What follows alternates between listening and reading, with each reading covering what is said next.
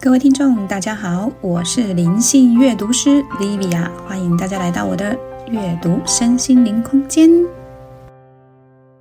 好，然后再接下来是这个打开心中的太平山庄这一趴哈。那它里面讲到，是后面这一段都有比较难点。那我我们简单说书里的内容哈。第一个，他说真空才能创造，他这里面讲的是气质，啊，气质是内在本质。他讲说每个人气质是那个内在设定，就是你的。他提到气质就是一半来自于灵魂的本质啊，一半来自于后天的环境，然后这些会让你自动去选择或导向你的职业或人生方向，属于内在的设定。也就是说，本质啊，气质就是你本来的你啦，你本来的面目啦。你要清楚自己的这样的本质，你才可以清楚知道你适合的人生道路。然后，当你知道你的本质是不不可违逆的，不可不可呃什么？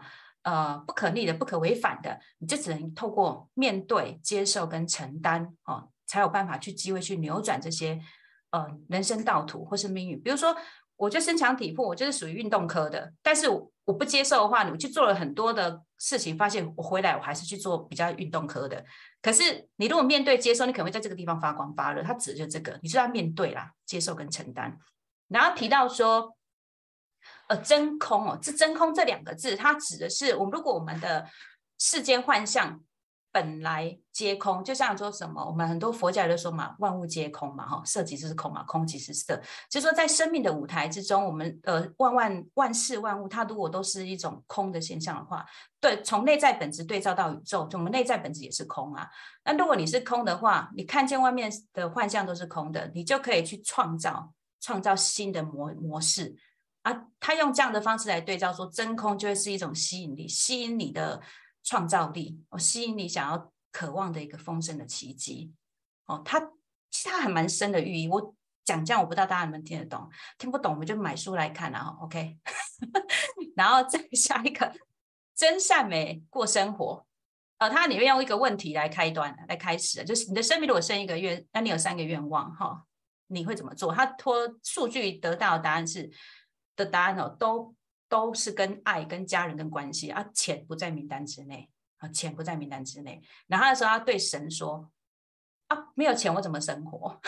然后神给他的答案是：用生命在赚钱，不是在经营一个值得拥有的生命。好，什么叫值得、值得的生命跟值得的生活？他讲的值得，就是你必须要拥有真善美。好，上面就写真是要真实，就是说你说的话必须要从心里。诶，那个讲要重新去说出来的哦，不能是唯心而论的，让说的跟做的都是合一的哦。那你投射出来的跟你吸引来的才会是真的哦，就不会是假。这讲的真实讲这个，那他的善良是指说要从自己做起，不是做给不是做给别人看的。比如说我一直捐钱，是捐钱，是你自己捐还是你是捐给别人看的？那个善良是不一样的。那你可以就是由自己去做。哦，不是对外的。那他讲了上来，还要讲到说吃亏啦。呃，世界上所有的人间戏嘛，就是什么吃亏啊、挫折、打击啊、刻薄啊、会欺负你的人啊，都是在教导我们要加大自己的气量。你要懂得吃点眼前的亏。他说占的便宜是生命的便宜，因为你的你的气量变大的，你的灵灵命的空间就变大，然后你的生命的资粮就会增加，你的生命就会变得富裕。你的你所占的便宜就是你生命的富裕。他指的说我们的善良可以就是。可以有他用吃亏来讲善良这一段，而美就是指他要拥有真，要拥有善，他就是大爱啦。我们都在讲大爱，大爱，大爱到底是什么？大爱就是拥有真善美啊，好，就这样子。然后说要懂得归零嘛，他的归零是延伸延伸的笔记。他说，如果重新把我们原本有的当没有，是的当不是，知道的当不知道，会的就当做不会，你全部归零，你的世界就翻转了，你可能会看到全新的生活风貌。哦，它里面特别提到这个归零这一点，然后底下这一段学吃亏，以免人生有愧，就延伸到上面那个吃亏的部分嘛。他提的是以前的乱世，乱世的一些前人，他提到什么胡适啊、于右任啊这些人，他们小时候就是什么天赋异禀，然后到呃青年时期就大有所用，然后但是他们的环境都非常非常的差，然后如果对照在现在我们的自己，我们简直就像是一些只会哀苦哀嚎的温室小花。然后他也是说哦，我们现在其实也是乱世啊，只是说我们的乱乱法不一样而已，一样乱，只是乱的方式不同。那他也相信环境会影响我们人的命，但是这个是比较消极的想法，所以你要更相信是我们可以超越环境啊，改变自己的命，啊，才超越环境。然后他其实这一段讲的是说，我们年轻哦，其实是很有吃苦的本钱。哦，年轻可以吃苦，又可以重来。啊，聪明一点就早点去吃苦啊，早点吃亏啊。因为你不早点吃亏，你你等年纪大再做，可能会加利息，那个苦会更多，那亏会更大。所以我比照我自己年轻就创业嘛，我可以接受失败，可以重来。你现在二十年后叫我再做，我没办法哎，我觉得我没办法本钱的。对，他里面讲的是这个，你学吃亏得趁早，但是你不要害怕吃亏啊。这个是他讲的内在的修养。然后这里提到一个。呃，章节人性股票的投资心法，这里有在玩股票的，有没有？应该是有吧。他其实是还蛮鼓励的，他里面是说我非常鼓励，这是在灵修人去去学习这种投资股票。他说股票就是一种集体意志的场域，因为股票的规则是人定的，那是人在买卖啊，玩的是人性啊。它里面提的是这样子，所以你你在这里面，你就可以发现到你自己在里面的。贪欲还是自己能攻能守，那个那个人性就会出来了。他说我玩的就是人性。然后再一点，他说股票他为什么推荐？是因为你在这里面，你如果做功课，你投资自己，你就可以学习到经验。然后里面提到不花钱买运气，讲的是乐透。他说乐透就是像肉包子搭狗，你买了就是一翻两瞪眼啊，有中跟没中啊，那纯粹是运气的问题。可是如果你把那些钱拿去做一点点的股股市，比如。诶，一个一个月一百两百的买，也有这种的嘛，你就可以学习到一些东西跟经验。然后也说股市是人性的试炼场，然后非常推荐灵性工作者或灵修者去操作，但是必须具备自我觉察。他讲的觉察其实就讲贪念哦，你你们在里面控制住你的贪念，你就可以在股市里面横飞。那在讲的自我诚实，就讲说你的对风险的承担。你有没有？你能不能诚实面对自己能够承担的风险？比如说，我赔这一点钱可以，如果不行就不要勉强。他其实是说，股市是在考验人性，他很适合去修炼，说不定还可以赚到钱。好，然后再接下来他说，比较和嫉妒没什么不好。他这个章节是指，呃，我们只要有人相有我相，就一定会比较，而且我们要去接受这些比较，因为透过接受这个比较，去找出这个人性里面。对自己比较有力量的，或是有利益的部分，然后做出比较正面的应用跟操作。就是你可以比较，可是我们要正面操作它。比如他他很优秀，他很好，但是我们要去找出他优秀的点是从什么地方开始，什么地方学习。他应该指的是这个，我们要用正正面的方向去看，我们可以怎么样去跟他比哦，而不是用另外一个方式，就是讲要么就自责，要么就是嫉那个就是什么嫉妒嘛。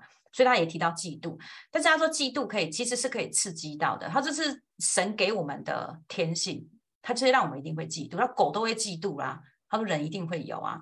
他说有一点自尊心跟有上进心的人都一定会嫉妒，但是嫉妒它就是刺激哦我们自己进步跟发现我们自己的不足啊。当你有发现不足，你又可以火力全开去改变的时候，你其实也可以创造出全新的自己哦。这也是说，呃。呃，很多灵，他说他其实一开端有说哦，很多的书籍灵性书籍说不要不要计较啊，不要 嫉妒。其他说没有那么佛心啊，那真的很难做到。那你就去接受这些东西，找到正向的回应就好了。好，然后再就是说，呃，别让情绪主导生活哈。他其实是指呃，我们人都有情绪哈。他说只有死人才没有情绪。他写这句我想笑。成熟的人哦，不是没有情绪啊，只是说成熟的做法是要用适当的方式表达。它其实重点是在表达啊，表达你才可以把这个伤害的风暴维持在一个你可控的范围啊，你可控的范围。然后这可控的范围指的就是说哦，人生的控制力。因为有些情绪风暴哦，你摧毁的有时候不只是关系，还有就是你自己对人生的控制力。好，这里就在讲的是这个，表示他经常。摧毁掉他的控制力，所以他特别写了这一段哈。那他也说了，宇宙的法则哦，就是外在是你内在的投射哦。你你不会是因为有一个人他的情绪经常反复激烈，然后同时又是一个非常受欢迎的人，应该是没有这样的人啊。所以你的你不要情绪化的话，你的对外对外那你的内在就会是平静的。好，这是他讲的是不要让情绪主导生活。其实这样大概看起来好像都懂哦。我那时候看第一遍，我知道，我都知道，我都知道。其实还蛮大有学问的，因为很多我们没有真的亲身遇到过。然后他第二在这一趴是指。呃，只有差异性，没有比较性哈。其实这是因为他经常常常被比较，然后他说人比人气死人啊，就是指他小时候经常被什么被亲戚，尤其是这年关过年过节，跟表哥堂姐他们比成绩，然后他就最烂的那一个，有什么好比的？所以他觉得人跟人之间不应该存在这种优劣跟价值啊。所以他在人生的这个这段旅程，他发现我们应该问的是需求。我们能不能满足社会所需，或是供应他人所求，成为有用的人才是重点啊！哦，有什么好比的？所以他很努力让自己成为有用的人。好，这就是他在这一段的重点。然后再一点就是说，你不要去评论，也不要去标签啊，就是对别人也必须是这样，不评论，不标签，然后如实纳收，就是他的好坏我都接受。哦，其实就讲的不要被主观跟偏见哈，然后去让你失去了对生命这种真实的味道，你就要拿掉这些评断开始。好，这是他里面提到的。然后底下这个很有趣的议题，抖落 抖落污染，不是逃避污染。他先写了出淤泥而不染，可是他没有打问号，可是我打问号，因为他有点反讽。他说谁能真的出淤泥而不染啊？他就觉得他在泥巴里面出来，他什么都懒到了，他没有不懒啊。可是他在这个过程之中，他开始有自我觉察嘛，他发现他就是透过这些污染去学习，我怎么把这些污染给抖掉啊？他学到这些力量，而他学到这些力量之后，他才可以重复沾染，又重复抖掉。就是我们不会一直一直都很干净的，因为环境就是这么糟，你四处都会沾到有的没的。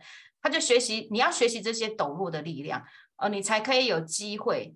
然后有强烈的动机去让自己变得更好，然后也说过逃避哈，逃避的人都没有这种这般的体验跟体悟的机会，因为他一开始就逃避，因为恐惧让他逃避，或是让他无力面对，所以他只能带着全身的掌握，一直直到他人生崩溃啊，或者说不得不面对的时刻，他才有可能发现说，其实这些是必须要让自己去学习抖落的力量。好，就是也是只说不要逃避，然后就是这个环境很差，你也不能因为环环境差你就逃避哈，有时候。的该面对就去面对吧，就是这样子。然后他接下来这一段叫平衡才能清晰，他讲的是真理，有关于伪包装的真理，让我想到之前的新闻哦，那个一起发光了，会带来失衡的都不是真相，都不是实相，就是因为他那个议题让后面有一些失衡的报道嘛，就表示那都不是。你内在的实相也不应该是真理啊，而所有的一切都应该来自于你自己心里有没有平衡才是重点啊。你的你的每个思维，他说自己的思维啊、信念啊、想法或是希望，都是会摆荡在天平的两端。那天平就是你的心呐，所以你必须要让自己的心平衡下来，你你一切才会清晰下来啊。这不是外面的问题的，也是自己的问题啊。所以你要清楚明白自己当下是谁。呃，然后也要不带批判，然后时时觉察，看着周围来去的发生，然后自己一样如如不动，哦，不悲不喜，呃，你的心里就会开始清晰了，然后你的世界就清晰了。呃，看明白事情之后，你觉得什么样都好啦。有时候我们看战争，呃，一开始我们说啊，会批判战争啊，批判带动战争的战争的人啊，但其实说是说真的，那只是我们以为啊，其实他也没，他说不定他就怎么样都是好的。有时候是这样子了哈，那来最后一趴太好了啊！我只是自然，他讲的自然哦，呃，其实讲的是顺其自然，可是他是用他的呃他的泡茶的生活概念讲给大家听。他说他泡茶的学问，他他身边很多很会精通泡茶、制茶、品茶、茶道的朋友非常多，因为他的时期很多呃身边人都都事业有成的，但是他自己怎么样都不懂得泡茶，他不懂。他就接受，我不懂就不懂啊，不知就不知啊，我自在就好了。我喝茶就是为了求自在，不是为了要当某某某某的专业。哦，所以他有说他是个呃，怎么学而不精的那一个人，但是他不求甚解了哈。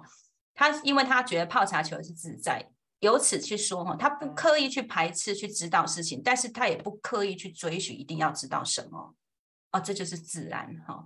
然后怎么看待他自己呢？他说他自己什么都不是，他只是自然啊，就是顺其自然而已啊。哈，他就说他的学问就是这样子。然后第二个就是打开心中的太平山庄哦，终于到了太平山庄啊，他在宜兰，然后海拔两千多公尺高的地方。其实他在这个时间点，是因为他好像生活中遇到一些挫折非常大，他需要去充电，就像我们说要去大自然充电，意思是一样的。所以他只说他在这个自然的能量场里面的氛围，他觉得可以帮他自己的内在的提升，去去无存精，就是把一些不好的拿掉啊。去山里面，让很多东很多的山中精灵来帮他的灵性做点化，但这是他给他自己的仪式感啊。他这里讲的其实仪式感，我看了好多遍，我真的看好多遍，我真不懂他在写什么。后面才发现，他只是在讲说，当遇到问题，他必须要给自己一个仪式。而这一次就是说，他其实也在讲说，他脸书上写很多都是写给他自己的，他不是给你们看，他是给他自己看的。然后他知道说，他自己有这样的变化，来鼓励他自己。然后他在这个呃去太平山庄的这个过程中，他在山中云雾中哦，他对着神说：“把我的错误拿走吧。”他他觉得他身上都是错误，他觉得他太多错了。然后神就说：“呃，你的错误要由你自己放弃啊！如果你这么做了，我就会忽略那些错误，我就不会去记得那些错误。你必须自己先放弃啊！”他才觉得哦，原来其实每个人的错误都是自己去放弃。然后再一点就是对自己。啊，对天地敞开心房的仪式，我相信每个人都有一个自己的仪式感，去呃，可能是某个地方或某个人，或做某件事情，这都是自己内在的太平山庄哈，让自己可以有充电的机会。然后他也在这里面，我觉得他是在讲他这一路都不轻松。他有说哦，一下子他突然明白，他跑这个地方这一趟旅程到底是要干嘛？原来他就是我的个人仪式。我们。人虽然有神性，但我们还是人啊。我们必须透过一些外在的仪式来建立与内在神性的连接。对，这个是他里面提到的。因为我们不会随时都在神里面，很奇怪啊。因为我们是人啊，我们必须要有个方式来连接他啊，所以才会冥想啊、观想啊。然后他也说，也是意思是讲说，作者他的人生走到现在一路上哦，他只有敞开心房，才可以得到安慰与力量。他如果心房是关起来，他。他没有得到安慰，他也没有有力量，他也没办法去做这些事情。他会分享，就是他敞开心房，所以他分享。好，就是指说他写在上面，这边他愿意敞开啊，他愿意揭开他自己哦，所以就是给可以得到很多的共鸣。来，再一段就是说，内在没有开关哦，外在就不会有事件。他其实讲的不平事件，是指呃有关于。遗弃呀、虐待啦、情感上的恶质对待啊，还是不忠啊，你可能会累积一个又一个的心灵炸弹，然后可能随时就要等待引爆，随时等待引爆，但还没爆哦，他可能就会透过一些这些就所谓的创伤事件，你可能会因为有一些事情触及，好像呃发生跟你这事情过去很像的，你就会借题发挥。他这样讲的说，有时候有些人的好管闲事跟急公好义，其实就是一种创伤的借题发挥，有可能是自己是以心态不平衡的情况下去做这些事情。哦，他有提到说，我们必须要有做个有智慧的人，然后多自我觉察。我们可以好管闲事，也可以急公好义，但是要有点建设性，要有建设性的行动去做管闲事跟公益。哦，不要一昧的用那种自己不平衡的状态去。做这件事情，哦，然后你，所以就是说嘛，呃，它的开关啊，你这些要爆炸的开关都在自己身上啊，所有事件都是投射，哦，都是发泄你自己内在的情绪。然后也说了，人间的善恶可以选择，可以选择。除了善这件事情的行为之外，还有一点就是，你可以对恶去寻找出善意的表达。就它很坏，但是我们可以用善意的方式来表达。哦，你不要以恶对恶啦！哦，他讲的是这个，然后善恶就像是我们一体两面呐，一边善一边恶啊，然后也就讲的就是转念呐，你要买一下善，要买一面一面恶啊！哈，这就是今天讲的两个阶段。OK，